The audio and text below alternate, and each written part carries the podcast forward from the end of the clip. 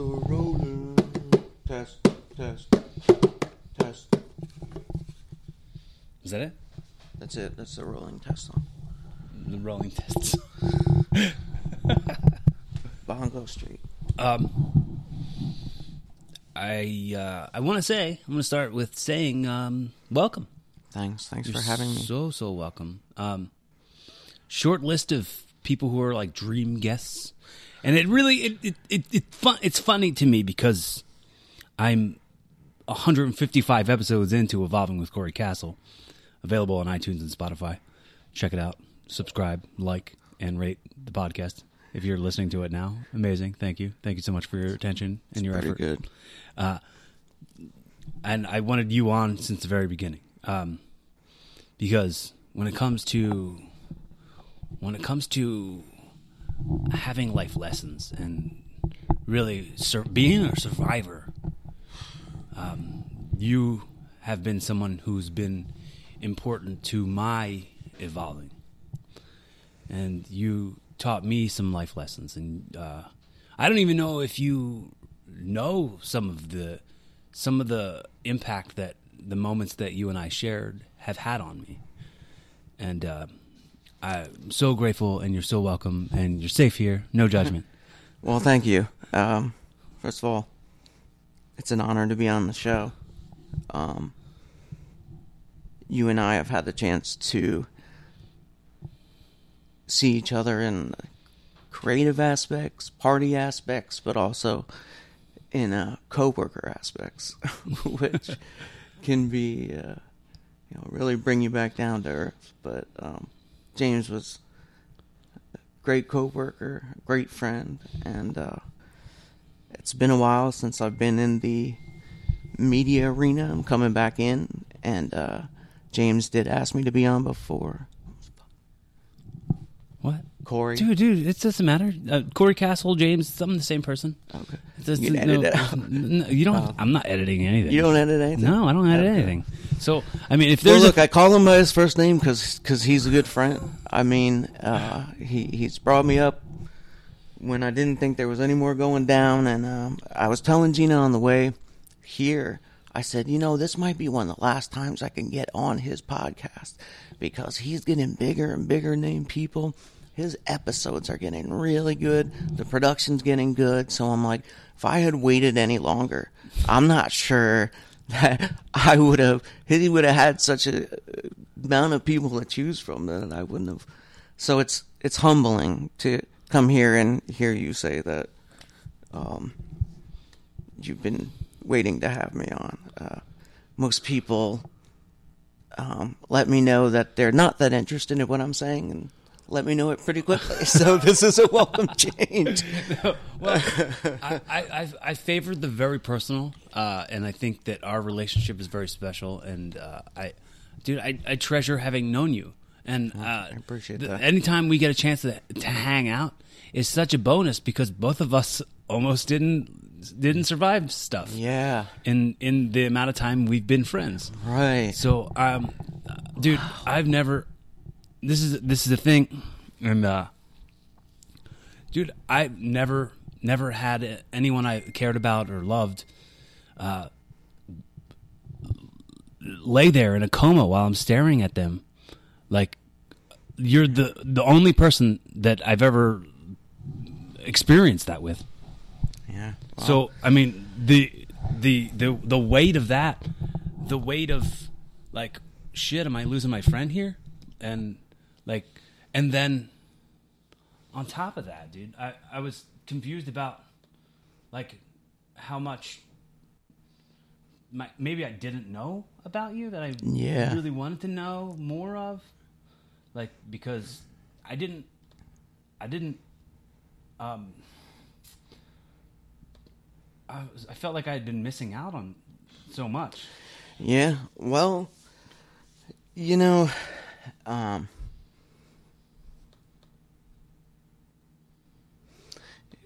before we before we started rolling, we were talking about comedians and uh, how it's sometimes hard to define your voice. And I was thinking in my head as we were sitting here, especially for comedians, because a lot of them have been through so much shit in their life that comedy is the only way to deal with it sometimes.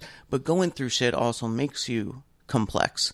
It makes you sometimes impulsive, sometimes uh, abusive with chemicals, sometimes depressed.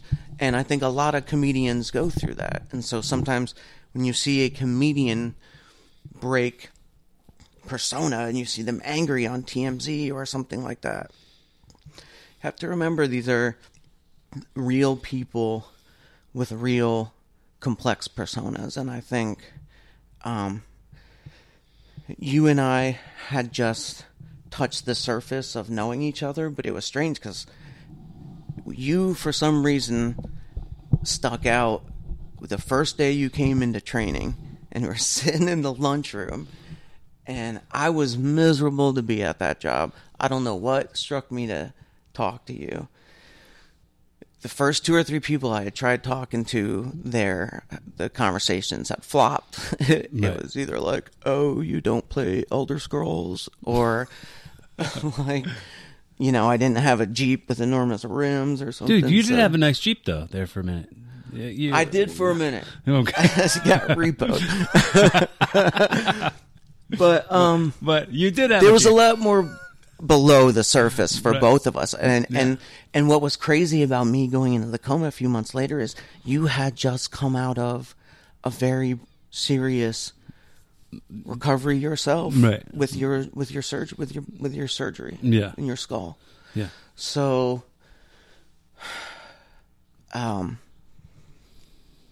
we, you know, we had just been going through the shit at that point, and and yeah, I, I think I was, um, given the the happy face at work and trying to encourage everyone else, and then I got a slightly more supervisory position, and um, was just really trying to be that, you know, team organizer and and just PC guy that s- stuck by company rules and stuff, and it really hid the tempest that was just brewing underneath, you know. Well, I mean, you're you were a performer, and you were performing.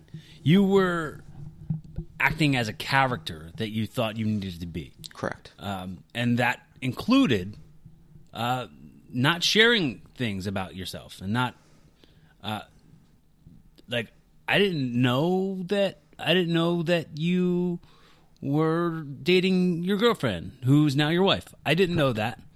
Uh, there's a few things I, I thought like we were we're we're friends, but it was like we're at a at an arm's length work friends, and you're the boss guy, so you're not telling me all your stuff. It's not even it's not even that because I have no I, I usually don't have a problem being saying more t- you know in the boss roles that I have had than maybe I should to to to people but um honestly it's it's more so that I I keep everyone at arm's length because sometimes you you know if you don't feel that you deserve the best relationships and you you're not sure that you're the person who's going to be able to give back to those relationships the same amount that you're getting which has often been the case with me. Family relationships friendships romantic relationships. I've found that i'm often able not give back as much as i'm getting. Mm-hmm. And obviously you get negative reactions from those and after you know you repeat those a few times and you get the same feedback from people you realize like, maybe i'm not a great person to be in a relationship with or i'm not a great long-term friend or and so a lot of times it's about it's not bringing people in who are good people who you know are you're going to hurt. And that happened to some extent. I did disappear on you. Mm. I mean and i i think knowing that i was at a place in my life where I could just go downhill in a minute. I didn't want to be anyone feeling bad for me or anything like that, you know. Well, I mean, you that's all that's all some learned stuff, man. Like you you came from a place where you came from a place where in and out of foster homes and Correct. being an orphan and you know uh, survival mode, Yes. um, learned behavior for self preservation, Correct. and uh, your coping mechanisms are your own that are full. And this is a, another thing I was talking about earlier today when we were talking about your voice and your perspective.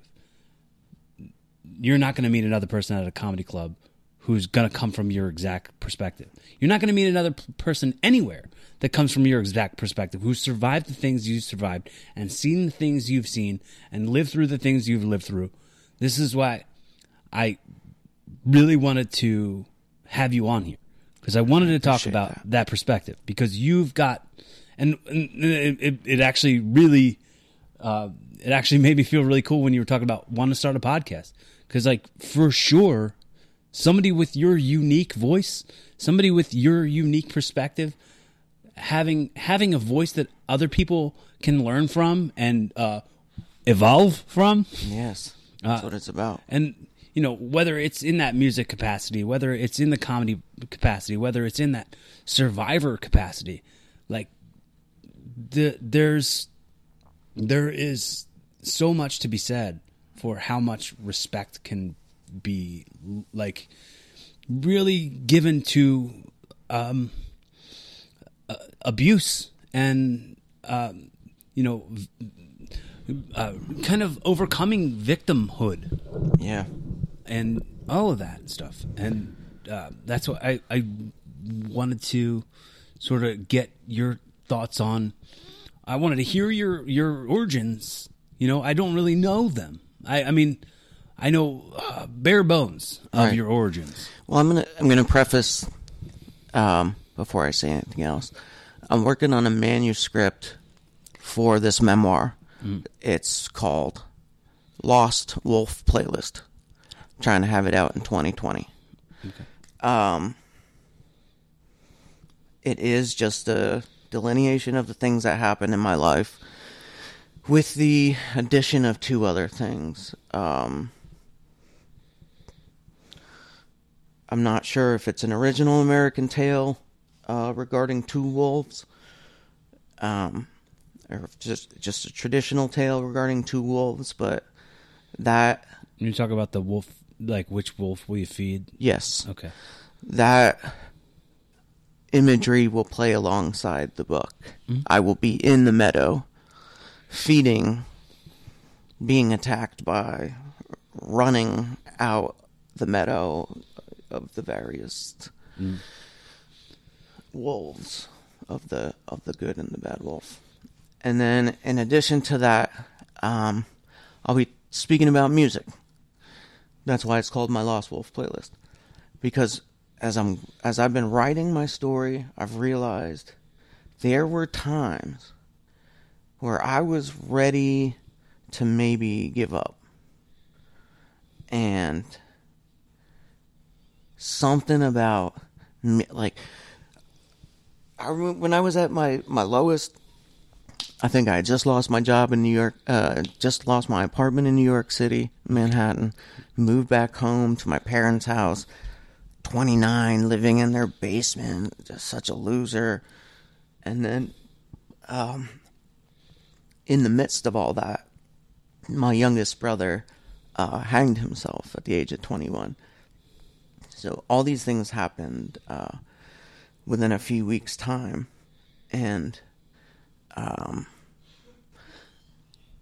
you'll there's a lot in the book about the disparity uh, of the treatment between the adopted children and the natural children within the family, and part of that um, was that in in my sorrows, I had started to drink, and both of my parents are ministers, and they didn't want that in the house and it was bugging them and they were going through their own mourning, which I could understand. I mean, mourning's hard to understand, especially man, I, I, when when a tragedy happens so quickly, I hesitate even saying this because um you could know someone's going to die for a long period of time and just the amount you love them it's still going to hurt. So I'm not trying to minimize it. Mm. non-immediate non-surprising deaths, right? But um it just completely knocks you off your square in terms of where you were going with life. And there's no accounting for how you're going to react. You still have to keep your wits about you. You still have to obey the laws. You still have to not hurt, you know, the feelings of everyone else in your family. But grieving takes such twisted manifestations in people. And um, in that particular moment, the Thomases asked me to leave the home. Um, but the other, their natural child was allowed to stay. And they knew I, I had lost my place in New York City, and I had nothing to my name. I had uh, like a little mini recording studio up there when I lived in Manhattan. I lived at 50th and 3rd for about a year, and I had a banjo, um, a bunch of guitars, electric, acoustic, a bunch of basses, um, recording software, mic, condenser mics, those kinds of things, keyboard. And so those were the things of main value that I had that if I was going to get back on my feet, Mhm. I was going to have to resell them. What felt less like parents begging a, an adult child, look, we need to have our sanctuary and grieve. We need you to find somewhere to place to go. That I could understand as much as it hurt. But then the day I was supposed to move out, I had until like 3 p.m. that day, and they only told me two or three days before, so it was tough enough. And I, like I said, I was fighting my alcoholism at this point. Um, my mother rented, my adopted mother rented a, um, those those big dumpsters, trash dumpster, and was ready to put all of my stuff in it at like the 2:59 p.m. mark if I hadn't moved out. That's where it seemed to transfer from being a cry for help to almost adversarial. Who does that to their child? Right. Um, a side note that you said about the coma and visiting me. Right. My parents visited me the same amount. In those, I was in the hospital for 149 days. Consider leaving your house on March 22nd, waking up on your birthday on May 2nd, and still not coming home to your house till like August 31st. That long of not seeing your bed. All the shit that happened in the hospital. It was amazing. I saw my insides. I woke up during a surgery. I had a nurse like pull my things, my tubes out of my body and start yelling at me. I mean, the whole hospital experience was a nightmare unto itself. Um, but that's just a side note. I love and appreciate you for visiting me in my coma I had to. because you did it the same amount that my parents did. So anyway, Well, in one of my lowest moments after they had kicked me out, um,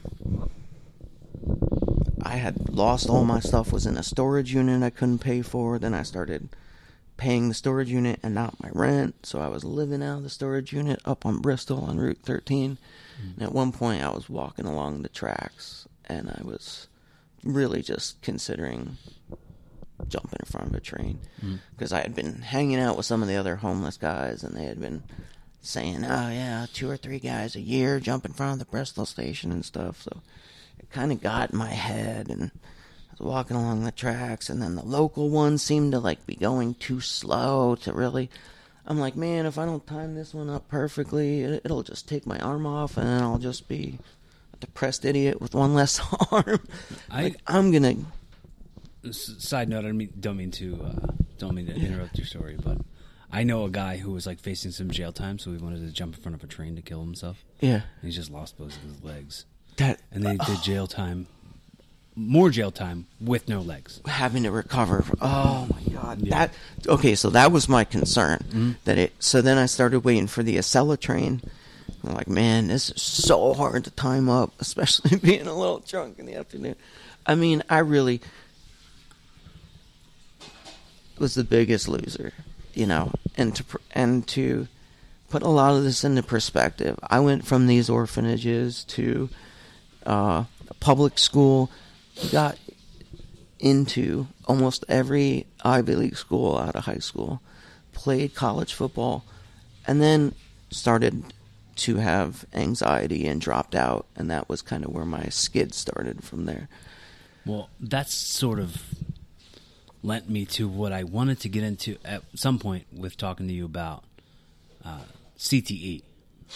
Correct. uh, and I wanted to see if you thought maybe that you had you had experienced some concussions that maybe went undiagnosed, um, and you know, and then ask you how how hard was it if you had seen that documentary that they made that your brother was in, that they they featured your brother in in that documentary that was on Netflix. It's called Head Games. Did you see Right. that? Right. Yes. Uh, so do you, so how f- when it comes to when it comes to like the the struggles that you deal with in your depression and that you see some of that through the the CTE and some of the concussions do you then is does your mourning switch like does does it change the way you mourn the the loss of your brother Sure, sure. So, addressing your first question, um, I don't think I took the kind of concussions Owen did because I played running back. So I had two or three more serious concussions where I was completely blacked out on the field. So this is a crazy story. This will be in my my book, but um,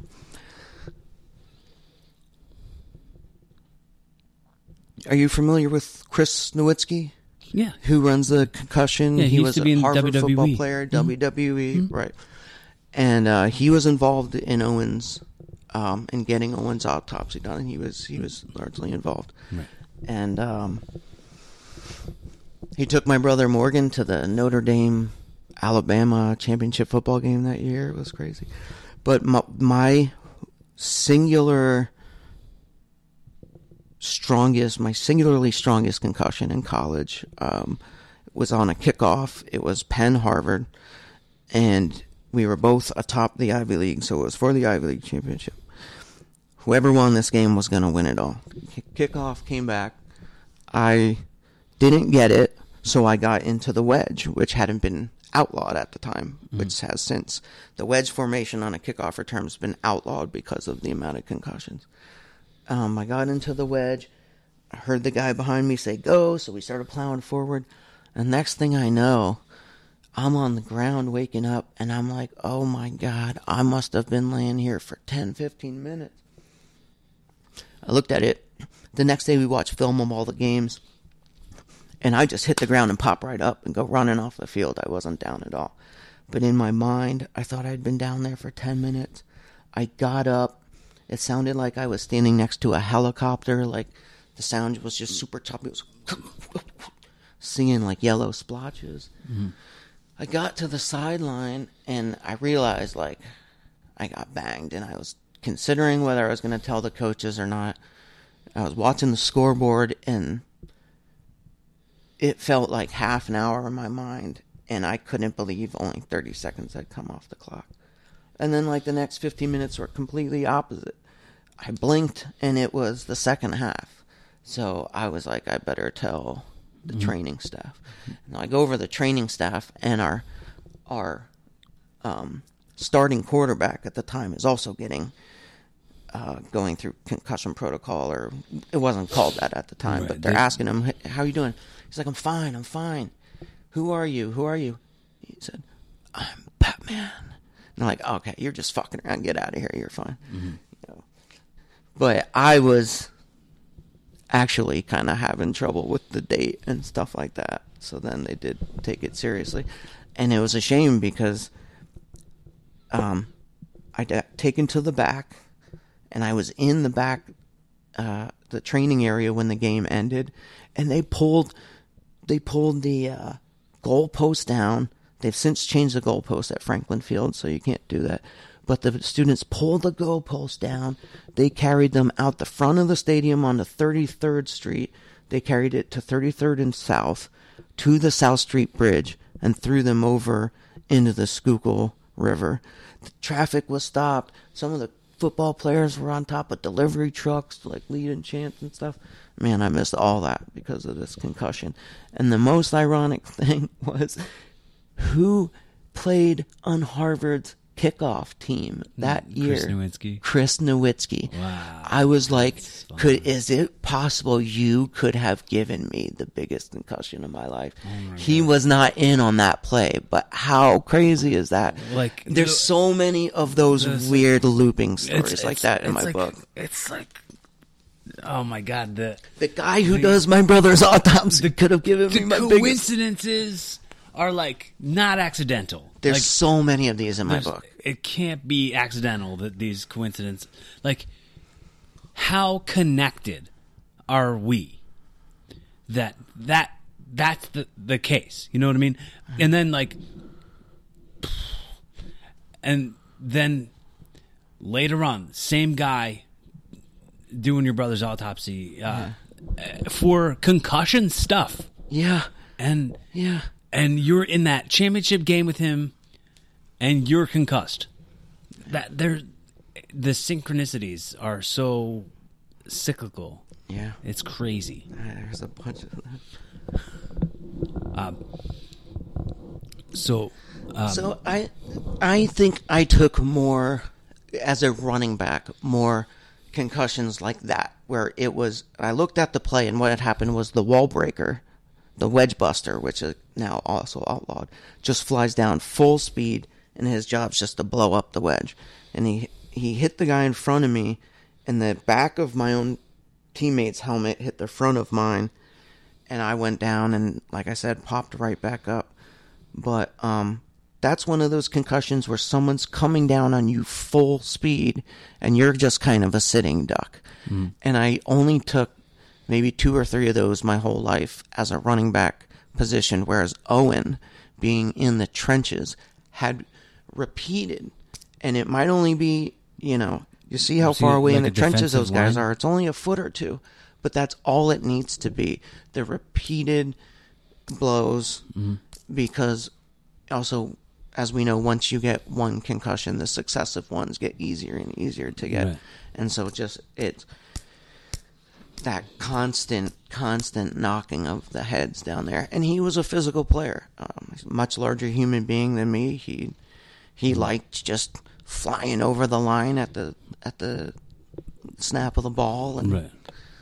so, um, but you know, we need we need to be careful with this because, um, again, I mentioned that my parents are both ministers, Right. and um, it was somewhat unfortunate to me to read their quote, um, where they in Sports Illustrated article they're talking about how much they did or did not know their son.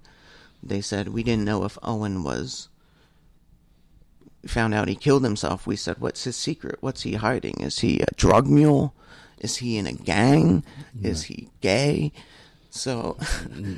first of all, I, f- for all my, you know, LGBT friends, I felt mm. uh, a little embarrassed that they would equate. Right. Like that that being a nasty, disgusting secret. Yeah. Uh, I mean, it is bad He's either it a serial secret, killer or he's gay. It's Right. of the Yeah, you can't equate the things. Right. But but then um, i the doctor said he only thinks that the CTE, while Owen is the youngest person found with it as a football player, it could still really only they if they had to give it numeric value, they said it contributed 10% to his suicide, which means there's a 90% in there that we have to take a brutal, honest look at. Is it, did he feel he couldn't talk to anyone? Was he, did he need to be on depression meds? Did he have something going on with a girl or something, you know? And, um, my parents have always been reticent to recognize and discuss mental health stuff. Mm. And I think that's why they actually, if I recall, they went back and asked for the CTE to be bumped up to a higher responsibility percentage of his death. I'm not sure. Okay. Maybe they don't want to see what else is is going on there, and it frustrated me. Like I said, we all have different twisted manifest- manifestations of grieving, right? Right. Well, But yeah. they didn't want to see anything in his laptop or his notes, whereas I, for example, would have been like, what was I missing in my baby brother? Where are these diaries? Where are these, you know? But they, some people just don't want to know. And, you know, that, that, the not knowing mm-hmm. in itself is haunting, especially because we can tend to attribute what could we have done? What could we have done? What could we have done? And so it leaves the door open for taking responsibility for someone else's suicide. When in reality, I hate to say it, and I love my brother, but when somebody does it, that's only their fault. And maybe I'm only speaking for adults. Bullied teenagers, I know, is a, is a tougher issue. But he was a 21 year old man, and Um, I couldn't hold Uh, his parents as responsible as anyone could hold me or his anyone. You know, it's I- just a shame. I uh, want to take this opportunity. I say this every show, and I, and I'm, I sincerely mean it. Uh, if you ever feel like you've got to talk to somebody, I'm a resource, um, and I say that to everybody who's listening. Um, if you need if you need somebody to talk to, judgment free. If you need a you know, if you need conversation, if you need an outlet, uh, you you've got a voice. Use it. Um, I'm, I, I'd love to help. Oh, thank you, man. I'd love to help, and that that's what I felt like when I, when, when you were in the coma. I just kept thinking about. I wish I had told him he could have talked to me because I didn't know if you were going to come out of it, and and uh, I I was wondering what had because I I think I had heard that you had watched a movie that triggered you, and that just sent you on a binge. That, that yeah, that that's somewhat your- that's somewhat accurate, but it actually has to do with something at, the same job we were working at. Wow, I can't believe we're gonna get into this, but this is kind of crazy too. So, um, you may remember, um, a lovely young lady at the job we worked at, and um, one of the first days I was there, she said to me um, oh, I love guys in tight shirts or something like that. And I was like, but I was chubby like I am now, so I didn't take it as a compliment. I was like, okay, yeah, thanks, whatever. And I was, Um, can I say before before just as as as, an aside, yeah, you look better now than you did last time I saw you. thank you, I appreciate that. Um,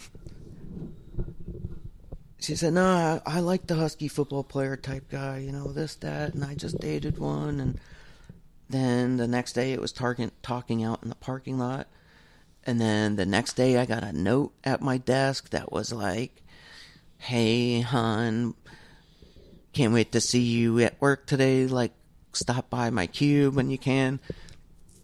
But like this relationship with Gina was just starting to be like kind of on and off at that time. Mm-hmm. And I didn't know how serious that relationship might be. So, you know, like most people, you kind of just balance things and, um, but I, I didn't want to lead anyone on if I knew what I wanted to do. And once I decided that I did not want to date this girl, which um, I went went on one date with her, which I willingly did. So I always question that because that was my that was my role in contributing to what happened next. I went on a date, and then I didn't. The next few times I talked to her, it was like I know who put you up to this. I got a phone call. Who at our job put you up to this? I know you're just trying to hook up with me as a bet. And then the next day it was, um, my husband's in the military and he's trying to get everyone to pass me around. And then the next day it was I can talk to spirits and I was like, man, I've had enough, dude. I I can't have this at my job. But I it was almost emasculating to go forward and to say I'm feeling sexually uncomfortable by a female. Mm. Right? And I didn't do that cuz I would feel like a wuss. I feel Right. like what kind of guy says, especially cute blonde girl. But it was distracting me and it was making me feel uncomfortable. And I should have said something because what fucking happened next was she went to the boss and said, I don't want him supervising me. I had been made supervisor and she said, I don't want him supervising me. And I had to go in front of this board, which was five women, hmm. and say that I was the one being victimized. It was obviously a really hard sell. Right.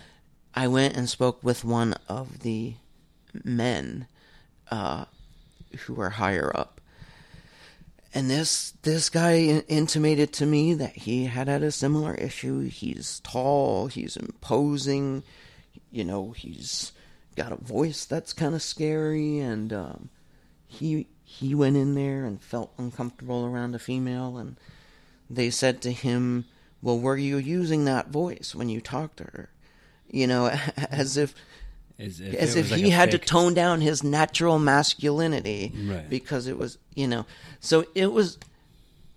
I, I was feeling a lot of stress at that job, and I wish, in retrospect, I would have said, "I feel like I'm being sexually harassed by a woman." Hmm. but I didn't because it would have felt emasculating. Hmm. One night I'm sitting there watching. I think it. Wh- What's the uh, Denzel movie? Flight. Flight. Yeah, that's what it was. And there was a scene where he just can't take it anymore, and he relapsed. And uh, I just remembered how, you know, this is for me personally. This is not telling anyone to go do this um, or that it will work for you. Not, not advocating. Um, yeah. For whatever But comes next. It always felt as though if if I was carrying cosmic bricks on my shoulders,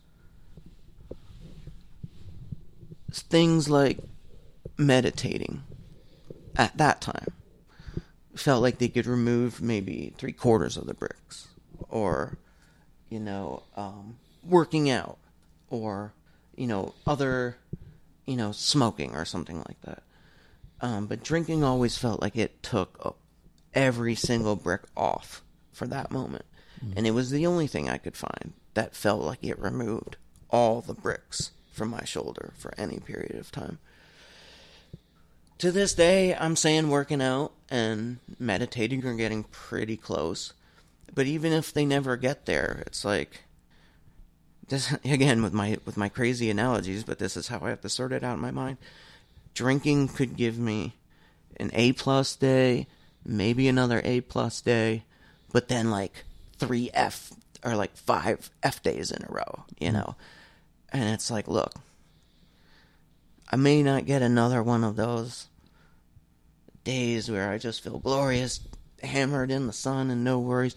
But I'll take seven B plus days every single day, any day, because those are good days. Everyone still has problems. It's unrealistic to think you'll avoid them, and the stability, you know. So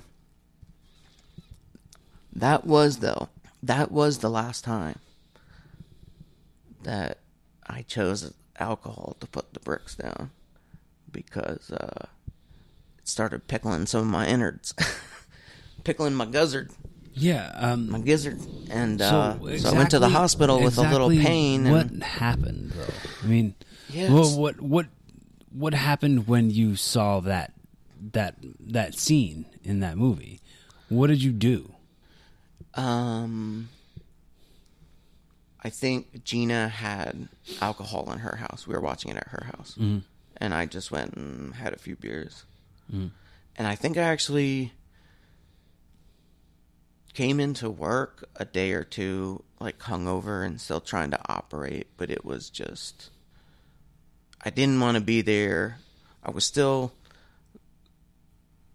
you know, this is less than 2 years after my brother died and I still hadn't sorted that out in a healthy constructive way yet. So you know, it it it wasn't able something I was able to start and stop within a few days, which is the sign of any bad, you know, addiction. And uh I was just feeling sluggish. Um more I mean more so than just the drinking. And so I went to the hospital and they saw that I had like 105 degree fever, and that that was because my pancreas had started to go into necrosis, which then shut down my kidneys and my liver. Uh, so my whole body went into shutdown, and so I was. They put me into an induced coma. Um, there were times that it just didn't look like I was going to make it because I wasn't fighting the fever. But then I would start fighting the fever again. It's crazy, man. I've I've talked to other people who have had coma dreams. I had crazy coma dreams where I was on like a pirate ship. And uh, this is kind of how Lost Wolf opens up, roughly. But uh, I was on a pirate ship, and they were convincing me to do experiments, and they wanted to tie me down, and I told me it was just for an hour. And I think that was the moment where I was actually trying to pull my wires out, Gina said. Mm-hmm. And then in this coma dream, they left me on this ship for days and days and days without water. And that's was because I wasn't getting water, I was getting it through my IV. And then I woke up in my hometown where I hadn't been for 30 years, but it was a swamp with ghosts and fires. I mean, it was so odd. Then I wake up and it's I'm like looking around and I'm seeing people.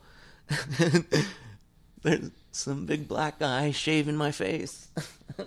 You're kind of like, if I'm waking up to a big black guy shaving my face in a hospital, real life, yeah. something fucked up just went down.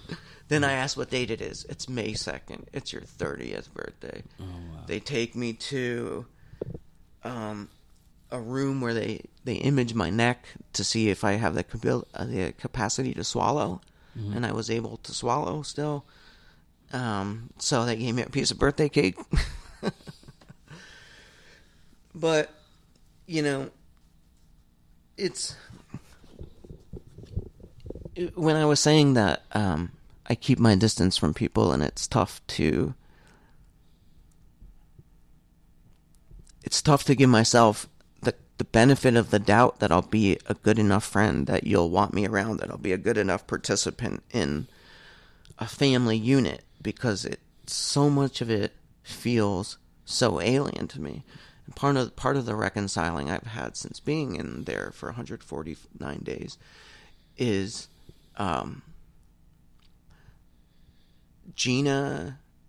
So when I went into the coma, Gina then had access to my phone and could see that I had been messaging this other girl and was furious.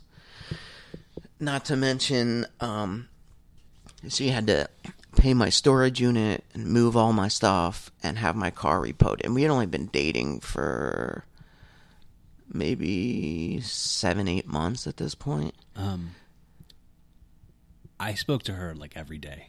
Yeah. So you you So probably have better knew- insight into I that as I part of my life than I do. I knew how angry she was. And Yeah. I knew how confused she was, and I knew how I, I felt the same way. Uh, I I wasn't as angry as I was just upset, and I was uh, confused. But I saw the impact that it had on her. But man, she didn't leave your side for a minute, So and that was the coolest. I think out of the 149 days, she was there 139. I think there were maybe 10 where she just didn't have the energy to come in. I mean, who would have? And so for someone she had only been dating eight months, who realized had been a shithead now that she had access to his stuff, um, for her to be there at all was of no obligation of her own. It's just she couldn't she in speaking with her dad couldn't understand how you could just let somebody die alone in the hospital and that's not a way of life that i am used to coming up with um i think You realized that you had the capacity to deserve some some love. Uh, you're worthy. You're so worthy, and uh, I, I hope you continue to feel that. And that's another like really. I want on the record, in case there's a day where neither one of us is sitting here to hear these words. I fucking love you. You deserve it and I want what's best for you. I'm on your team. Always have been. Always will be. i appreciate that man i love you too man i don't know if i'm deserving of your love but i'll accept it for now i mean look i know the bad shit i've done and uh I've shared it with people. It took me about two years to share it, and I'm we'll see if it comes out in the book. But um, when I finally told them, they're like, "That's that's what you had been hanging on for for two years." You know how much worse I've heard than that. Yeah, dude. So- it, it it okay. Here's the. It doesn't serve you anymore. No, It doesn't right. serve you at all. You're right. Cast whatever doesn't serve you to the fire. You're beyond that. Those journeys have gotten you to where you are, so be grateful for what they were. And what they were were some heavy lessons that you had to learn. Um, we we we deserve we deserve everything we believe we deserve. So when you when you say you don't think you deserve my love and acceptance, of course you do. And I I don't see I don't see shit people have done as as reasons to dislike someone or reasons to not give them look as as right or wrong as anyone is everyone deserves to be understood. Everyone deserves to be heard. Everyone deserves to feel loved. Uh, some of us are really deprived of those things.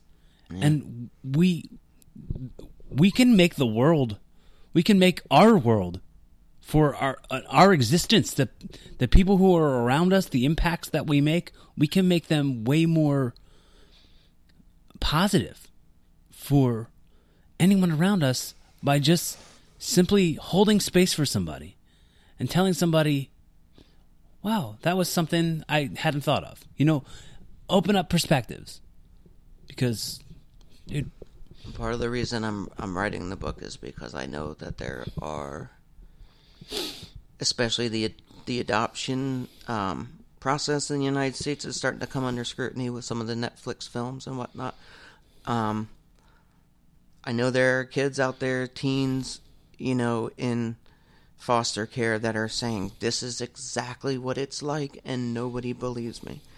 I know there are people out there who have dropped out of college and never forgiven themselves. Say there was someone from the inner city who could have used that opportunity that I squandered. I know there are people who are surviving suicides from a family member.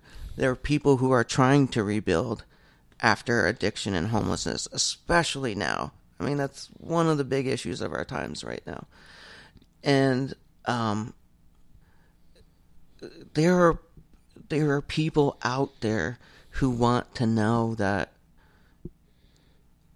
please i feel like a good person but i need someone else to just confirm that i've done these things and some of them i did to survive. I don't feel good about them. I want to do better going forward. So how how could you say that and then also feel like you don't deserve? You, you that, that's Man, that's some hard wiring. That's hard. That's what I. That's a. That's an analogy I often use with Gina. That the, mm-hmm. there's hardware and that there's software, mm-hmm. and I try to believe that ninety percent of it is software. That a lot of it can be changed with the disk. Mm. You know, I, I don't want to be tethered to a hard. Maybe hardwiring zero percent. You know, it's it's all in all of how much of it you can switch. I mean, it's an inside game, as they say. It's it's, in- it's an inside job inside your mind. like a thing I I found myself saying a lot is uh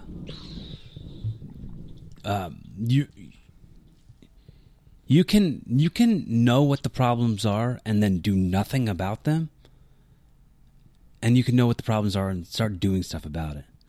And uh i'd always prefer to see people who matter doing things about the things you know doing stuff about what they know is a problem. Like absolutely get help. Absolutely talk Yeah. to somebody. Absolutely be an outlet. Absolutely be a counselor.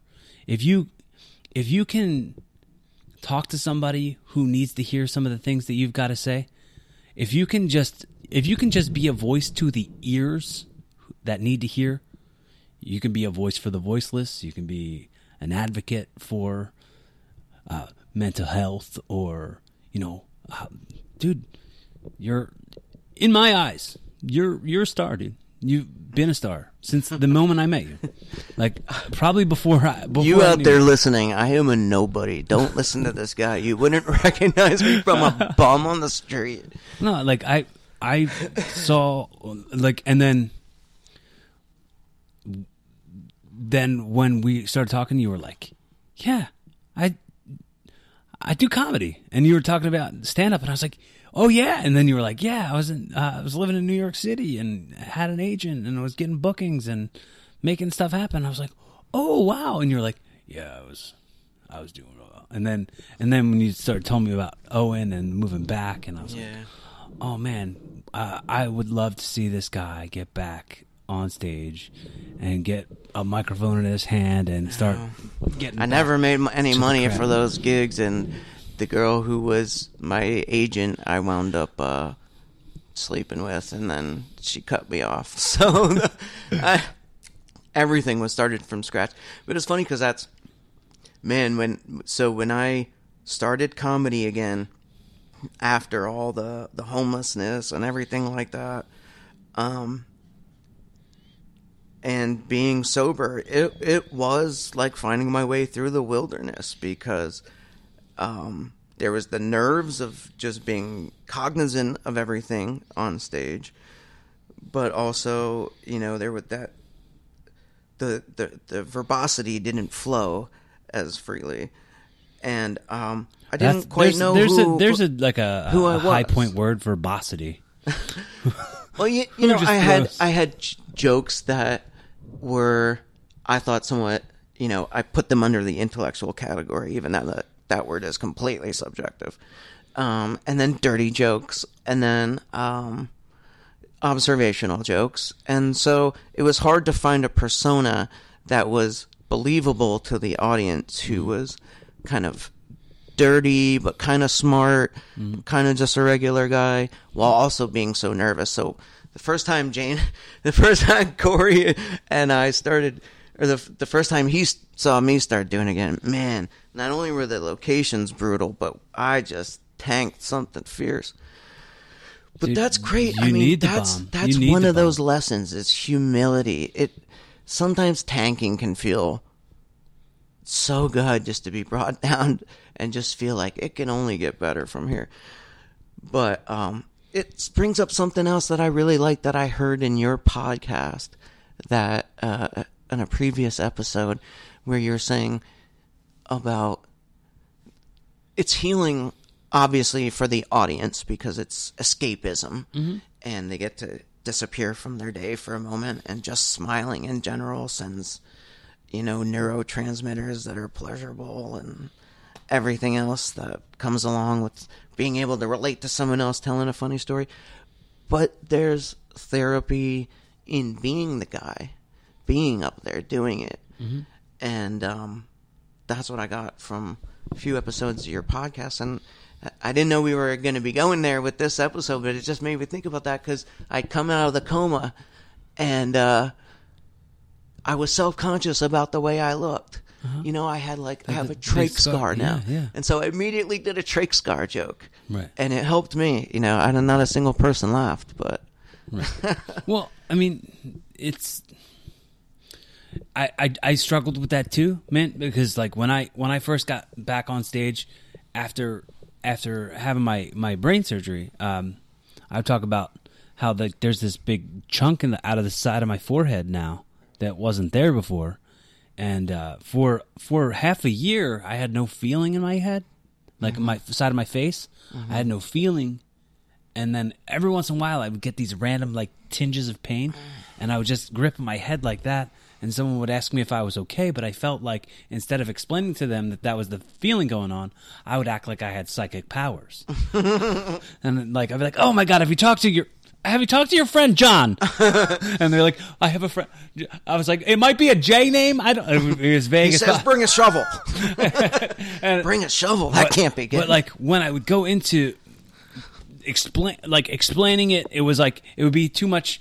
Did you ever see uh, I Am Comic, that documentary about comedy?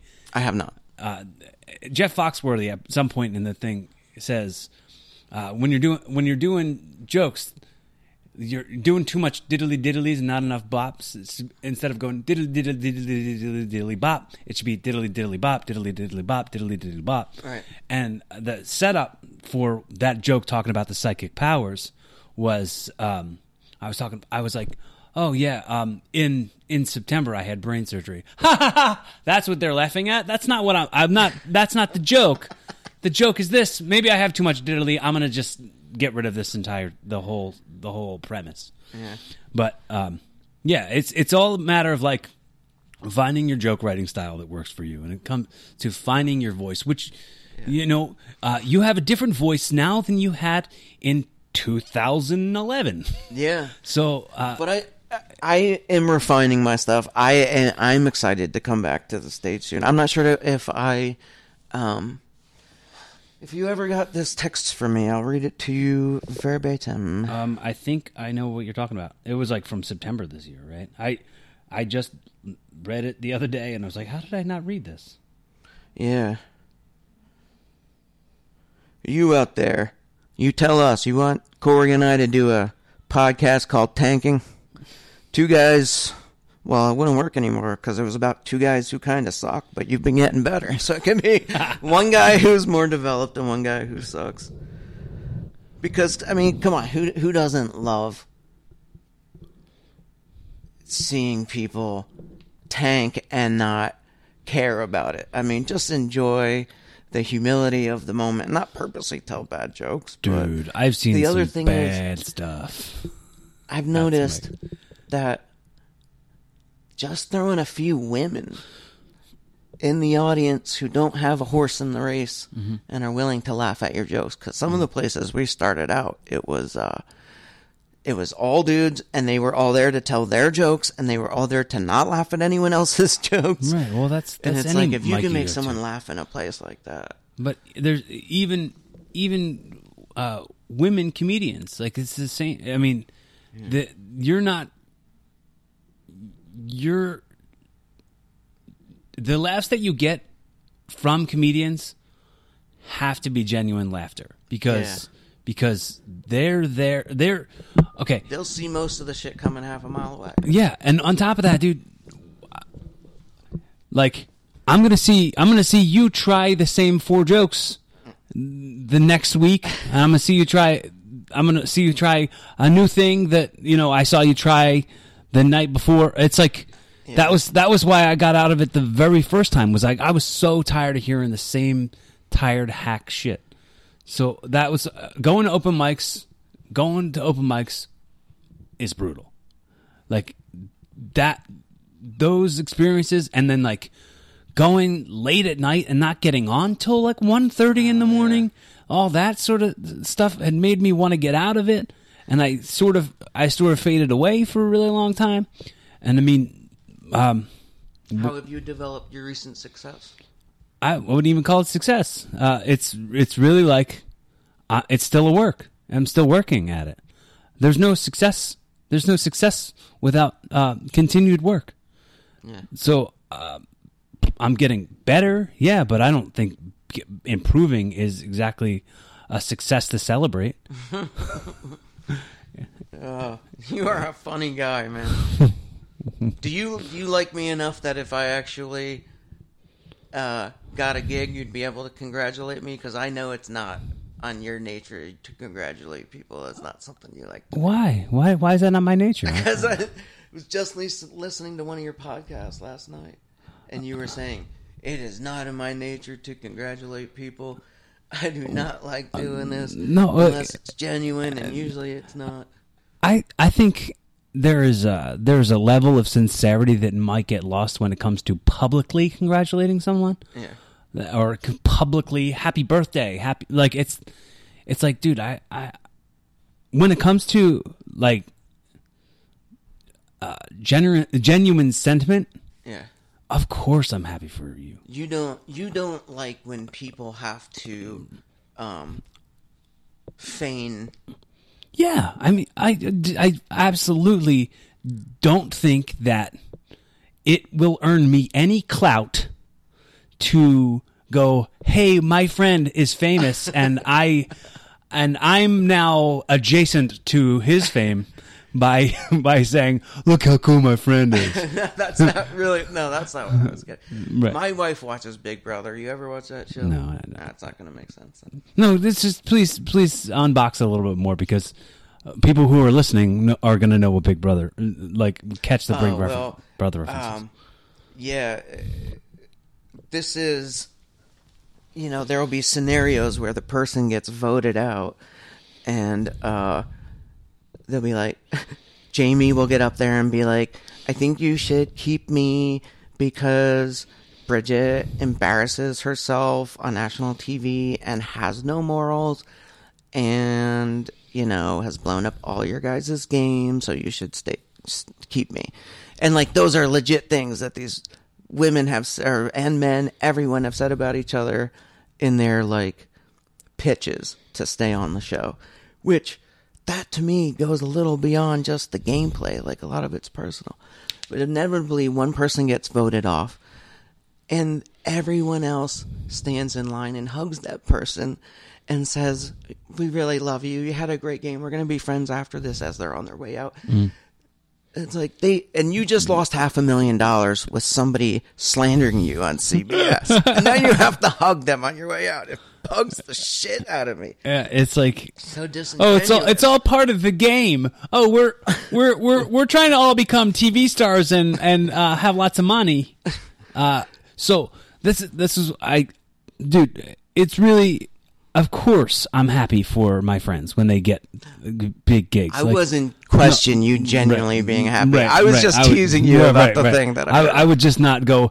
Hey, my friend's cool. I'm cool too, right? like I don't. I think the the it, the context in that I heard in your episode was more in terms of somebody getting a promotion, and normally you don't say, "Oh, great, you really deserve it." But I think in this particular case, the person you felt really deserved it. But I don't know. Uh, I can tell you that I suffer in my, you know, my ego when I see people write things that like I was halfway done with and now it's on TV or like that was roughly my idea or oh, why didn't I think of that? Because it's so obvious, but it's so fucking good. Like that professional jealousy. Yeah, yeah. And I, know that that comes from a rotten place, but man, that that's something I'm working on.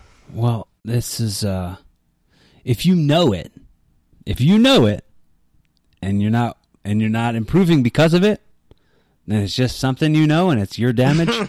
uh that's that's sad. Uh Yeah. but if it's not motivating you, it, it Oh, it's for motivating su- me. It From for a sure should. Oh yeah. should be motivating you. Like, dude, when I see stuff I'm inspired by, I don't go, man, why? Like, man, I suck. I should not do anything. I go, I that motivates me to get my message out there even more. And That's that's not my reaction. What I wind up doing is being up all night trying to write something better. Mm-hmm. And then Gino will know sometimes I can't take him to this movie because it's going to set off all the ideas in his brain and he'll be up for the next 2 days trying to write his better version of it. it's so funny because like somehow, somehow you think. You think that being up longer is gonna it's gonna it's gonna somehow come to you in that time frame, like success has no deadline. Yeah. like finding finding your avenue uh sometimes you don't know what you want until what you want is staring you right in your face so uh, i mean No, my life has a deadline. I mean, I can't wait till I'm I'm on the fast track to, to being perishable. but know- dude we all we're all we're all on our way you know death is a part of life and if and inside of that inside of that you don't find something that lights your fire that's pretty sad. Um, and and you know you can you can find you can find inspiration in in everyday life everyday life. And and if if you can pick and choose out of that and then make your own make your own yellow brick road yeah, for sure. you know out of all those amazing things. Well, I, I, I was kind of bemoaning the fact that I'm in my late 30s and the time's ticking to do something, but in reality, that's that's a, a logical fallacy too. Because I rem- recall a story of a male nurse who was telling me about his grandmother, and he said the the family kind of splintered back in the 60s or whatever, and she went off on her own in her 30s, and no one had seen her for like four decades. They knew where she was. They knew she was drinking. She wasn't working. She was in the house. And they just assumed that she was going to kind of drink herself to death. And they tried to intervene a few times, and that's just the way she wanted to live. And she got clean and sober in her late 70s. And her childhood dream had always been to be an actress. And so she goes and casts. And he was telling me she only did a few commercials, and obviously she was cast as the grandmother. But she, he was like, they were commercials I'm sure you've seen and may even recognize. So she got her little taste.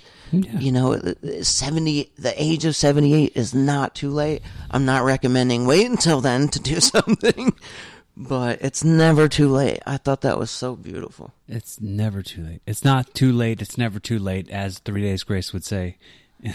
Seven like in her 80s she fulfilled her dream that she had as a little girl Well, like you can you can forever think your your goal and your dream is one thing, and find out maybe that it's something completely different. yeah I mean, dude, since the time I was since I was 12 years old, I wanted to be a successful pro wrestler.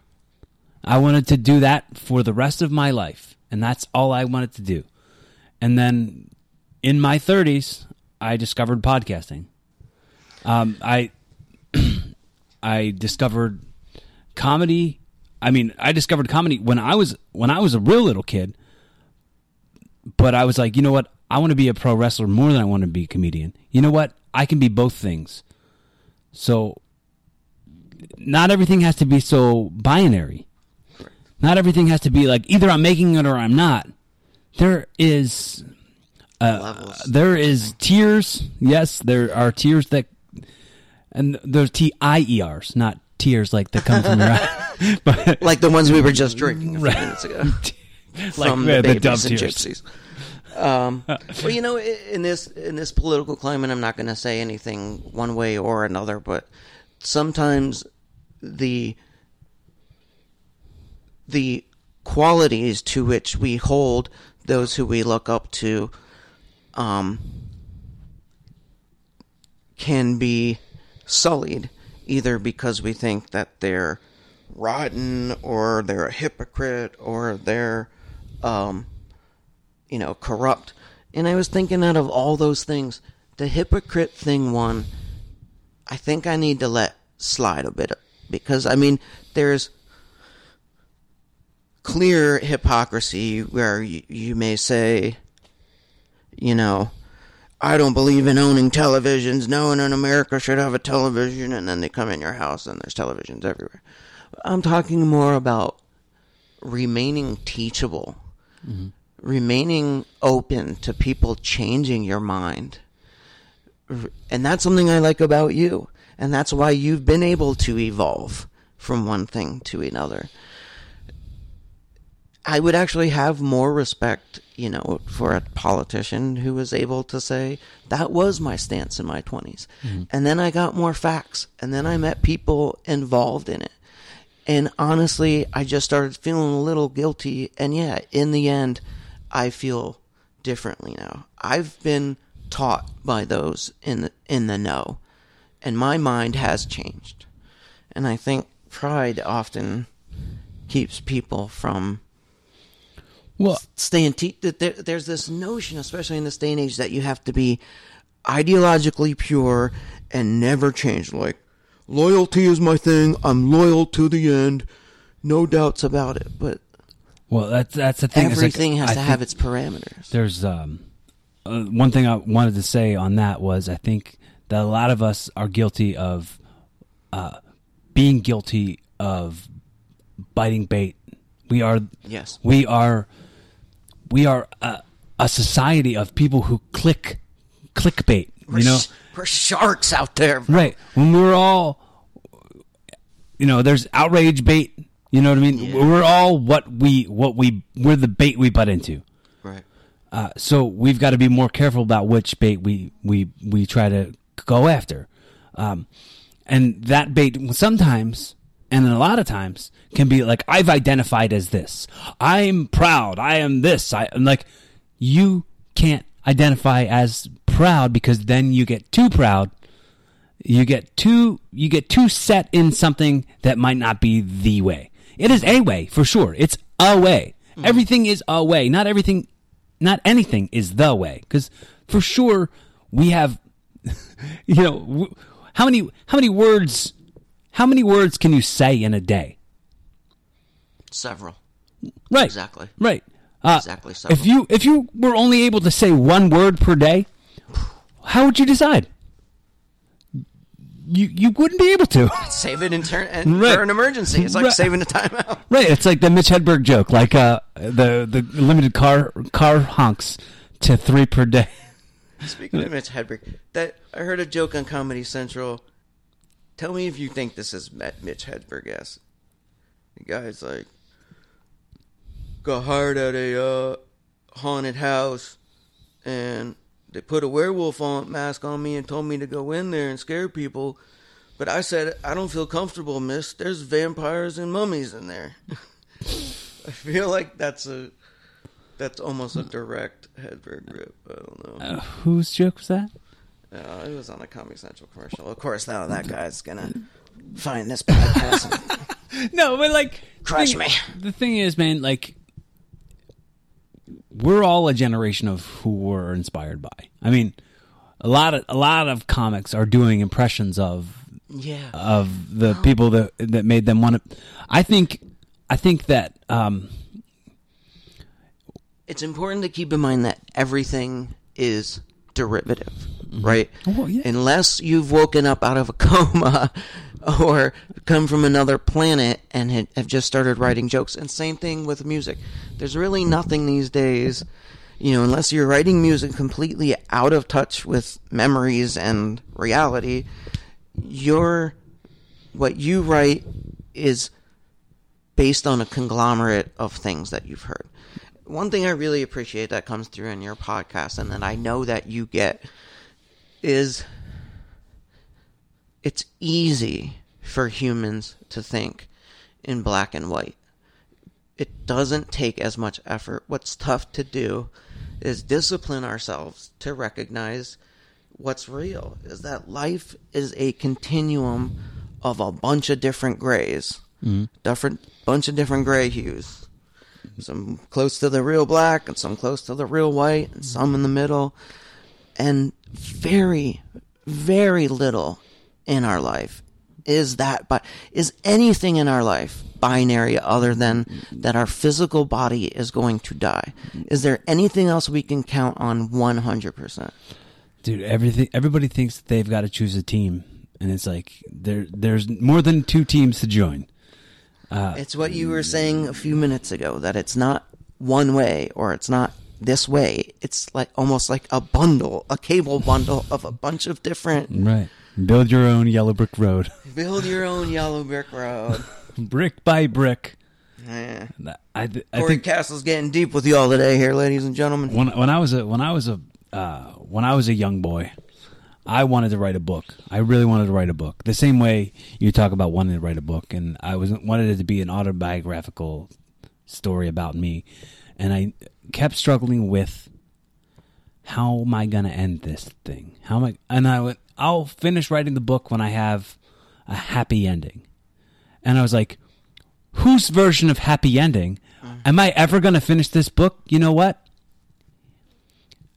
thinking more about it, I was like, what if I put out a book and I publish it, and in five years I don't agree with some of the things I said in the book? Yes. Someone can come up to me and go, "Hey, I don't agree with what you said here," and I go, "I don't agree with it either." I I thought that then, and I don't think that now. And then and then I was like, it makes more sense for me to have this, where I can change the way I think about things, and I can evolve my opinion about things. Yeah. And um, this I think this is the this is literary. This is um, literature of the future. It's audio, you Yeah, know, audio audio time travel, man. This is how I feel about the the podcast. I've I've wrestled with that same problem, but what I said to myself is I'm pretty much embarrassed at the way I was 5 years ago every 5 years. So if I waited until I wasn't to put something down, I'm never going to. And then I found a quote by Moby. Not a big fan of his music. I've heard some. It's Moby not bad. Dick, this the the whale. No, the it? bald guy. And what? How did Mo, how did whales sound? Sorry. anyway, um, he said, I, I look back at all of my philosophical like ideologies from the past t- 30 years and realize that in general I've just been full of shit. And you know, I but that's what I like about remaining teachable. That's what I I wouldn't care the hypocrite thing isn't as big of an insult to me as it as it used to be because it says to me you're not mentally rigid. You're not so prideful that even if you discover your way might be wrong that you're packing it in and going full forward because it takes a lot of courage especially for men. It takes a lot of courage to say I'm wrong. Mm-hmm. It's a much tougher thing to do than to be a bully because you've got to still be a man while taking a step down, and a lot of men can't handle that. Saying I'm wrong is one of the hardest things for men to do, I think. Well, people in general have a hard time accepting that there's no way to figure it all out. Yes. Uh, somehow there's this finish line. There's somehow going to be some uh, some fix to stuff. Well, sometimes I see, again, in my bizarre analogies, I see humankind as a child. And during, you know, the BC years, we were just learning to crawl, we were learning to make fire, that kind of thing. So we got longer we realized you just can't beat people into oblivion that that's not going to work. We got to the medieval times, realized that religious oppression isn't going to work, that uh, one color being in control and one sex being in control and one mind frame being in control was not going to work. And so as we've become a toddler and as we've become an adolescent, we've realized that other people have rights that we have not been recognizing for so long and we're still just kind of figuring shit out we're i think we're born in the time of humans as adolescents and i would love to see what humans as grown-ups are going to look like if we can get there. Well- but i i still like some of the lessons we're just starting to learn now it's like wow we're just learning to play well with others. Like mm-hmm. we have all this science but Do you did you see? Uh, it was one of Joe Rogan's specials. He did a bit where he was like, "If you got a time machine and you could go back and take Thomas Jefferson, bring him into the future, Yes. and you could say, and and you could show him the Constitution and be like, you guys didn't write new shit. You guys didn't. I wrote that with a feather." You guys didn't write some new shit? Like all the advancements in the world, you guys didn't write new shit. Like I think about that all the time. I'm like, uh, and I try. I, th- I think about like us and what we're capable of, and I think about, um, and I, and I say it on here all the time, which I'm going to talk to you about in a second. Is I always say like, th- I call this a, a, a audio ki- time capsule. You know what I mean? This right now will never be as right now as it is right, Right. now. So let's say 15 years from now, the people that you love the very most want to see uh, Matt Matt Thomas be as vulnerable as possible and talk about who he actually is, yeah and they want to listen to a message. So let's say, let's say you know you're you're no longer here in the physical state. What's what's your what's your time capsule? What's your message? What's your words to the people who've lost you? right now Hmm? what would my message be Yeah.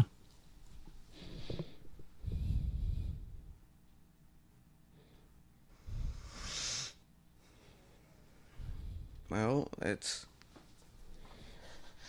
gonna involve some gross oversimplifications, but um, the two things that resonate most in my gut would be to have hope. You never, never know what the next day is going to bring and we talked about the suicide of my brother. He he had just been elected captain for the following season and all these things and he realized he was going to have to drop out of college and miss all of those things. What he doesn't know is he may have really enjoyed working full time or being a coach outside of playing on the team. There could have been something um, serendipitous that he stumbled upon. You think about the fact that, like we were talking about going back in time, you tell Ben Franklin, we can fly across the ocean in like an hour. He would say that's not possible. It wasn't possible to them because they just didn't know how to do it. It was possible to fly. It was possible to have an atomic bomb. Mm-hmm. They just hadn't figured out the recipe. Right. Which makes me think thing, things like wormholes, time travel could be possible here and now as we sit. We just don't have the recipe. That's a grandiose extrapolation of things that could happen, but the point is stay hopeful. You don't know what tomorrow holds. And my second thing would be don't try and figure it all out. None of us can. It's just about being treated the way you want to be treated. It's just about putting out there the love that you want to get back. And You know, I think about the gumball game where they put the gumball jar in the window and they ask you to guess how many are in it. And some people can't tell if it's 300, some people can't tell if it's a 1000000 mm-hmm. And the fact that once we get into the thousands, numerically into the thousands, human minds stop being able to really sharply know what that quantity is like. Hmm. And yet, the universe, we're talking about trillions upon trillions upon trillions upon trillions. And some people are going to sit here and try and tell you that they know what all of those trillions of things are for and what they mean like and where they come from, even though they can't visualize the 300 gumballs. So, listen, nobody knows, just be nice. I, I've, uh, I, I, I've, I've was thinking this thing that I wanted to say to you. Uh, I've said it on the podcast a million times, so stop me if you've heard it. And uh, and if people listen to the podcast have heard me say it a million times, please be patient with me and listen to it one more time. There are millions of dollars made from self help books. There's a self help section in every bookstore.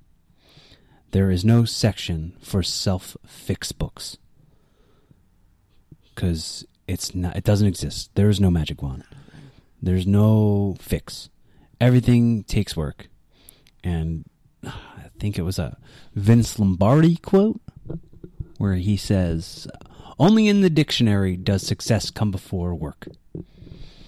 Uh, I I think about that all the time, uh, and I've been doing this joke on stage where I've been saying, and I and I said it on this podcast too. So if you're listening and you've heard this joke on the podcast, where I've been saying, uh, I've been saying, uh, you know, when you look at somebody and you think they've got it all figured out, like oh they got they got a nice house and they've got a nice car and their body's really nice and they got cool hair and they're attractive and they've got a handsome family.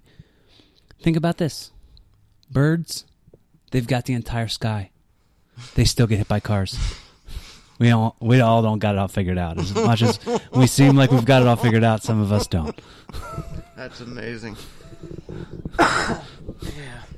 Um, if all of a sudden this podcast is your podcast now, this is the way I wrap up every time. I always say, if this is your podcast now, evolving with Matt Thomas, this is your first episode, the pilot episode.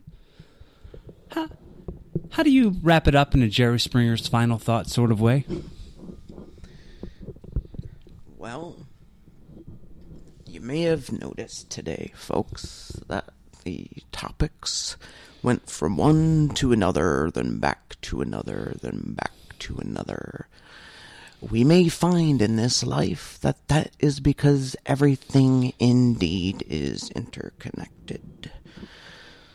What you eat for breakfast may affect the way you travel on a train, which may affect the person next to you, which may affect an angered coworker, which may affect the way they go home and treat their children. So, from all of us here at the Springer Show, be kind to each other and be kind to yourselves. Beautiful. I mean, look that th- th- that's the point. Is is you can't tend. This is my opinion. Okay, that's all. This isn't the, you know, prescription for the universe. This is my opinion. You can't attend to your body without attending a little bit to your intellect. You can't attend to your intellect without attending a little bit to your outside world. You can't attend a little bit to your outside world with attending to the people in your circle. You can't attend to the people in your circle without attending to your heart. You can't attend to your heart without attending to your body. It's all cyclical. I mean, Yeah. if you listen to this episode and if it was tough to follow all the various tangents, um, that's because it's hard to keep any one part of life in a vacuum, right? Indeed. I appreciate you very much and I appreciate you. I feel like even though we've known each other for a long time, I still feel like this is just the beginning of what we're going to do together.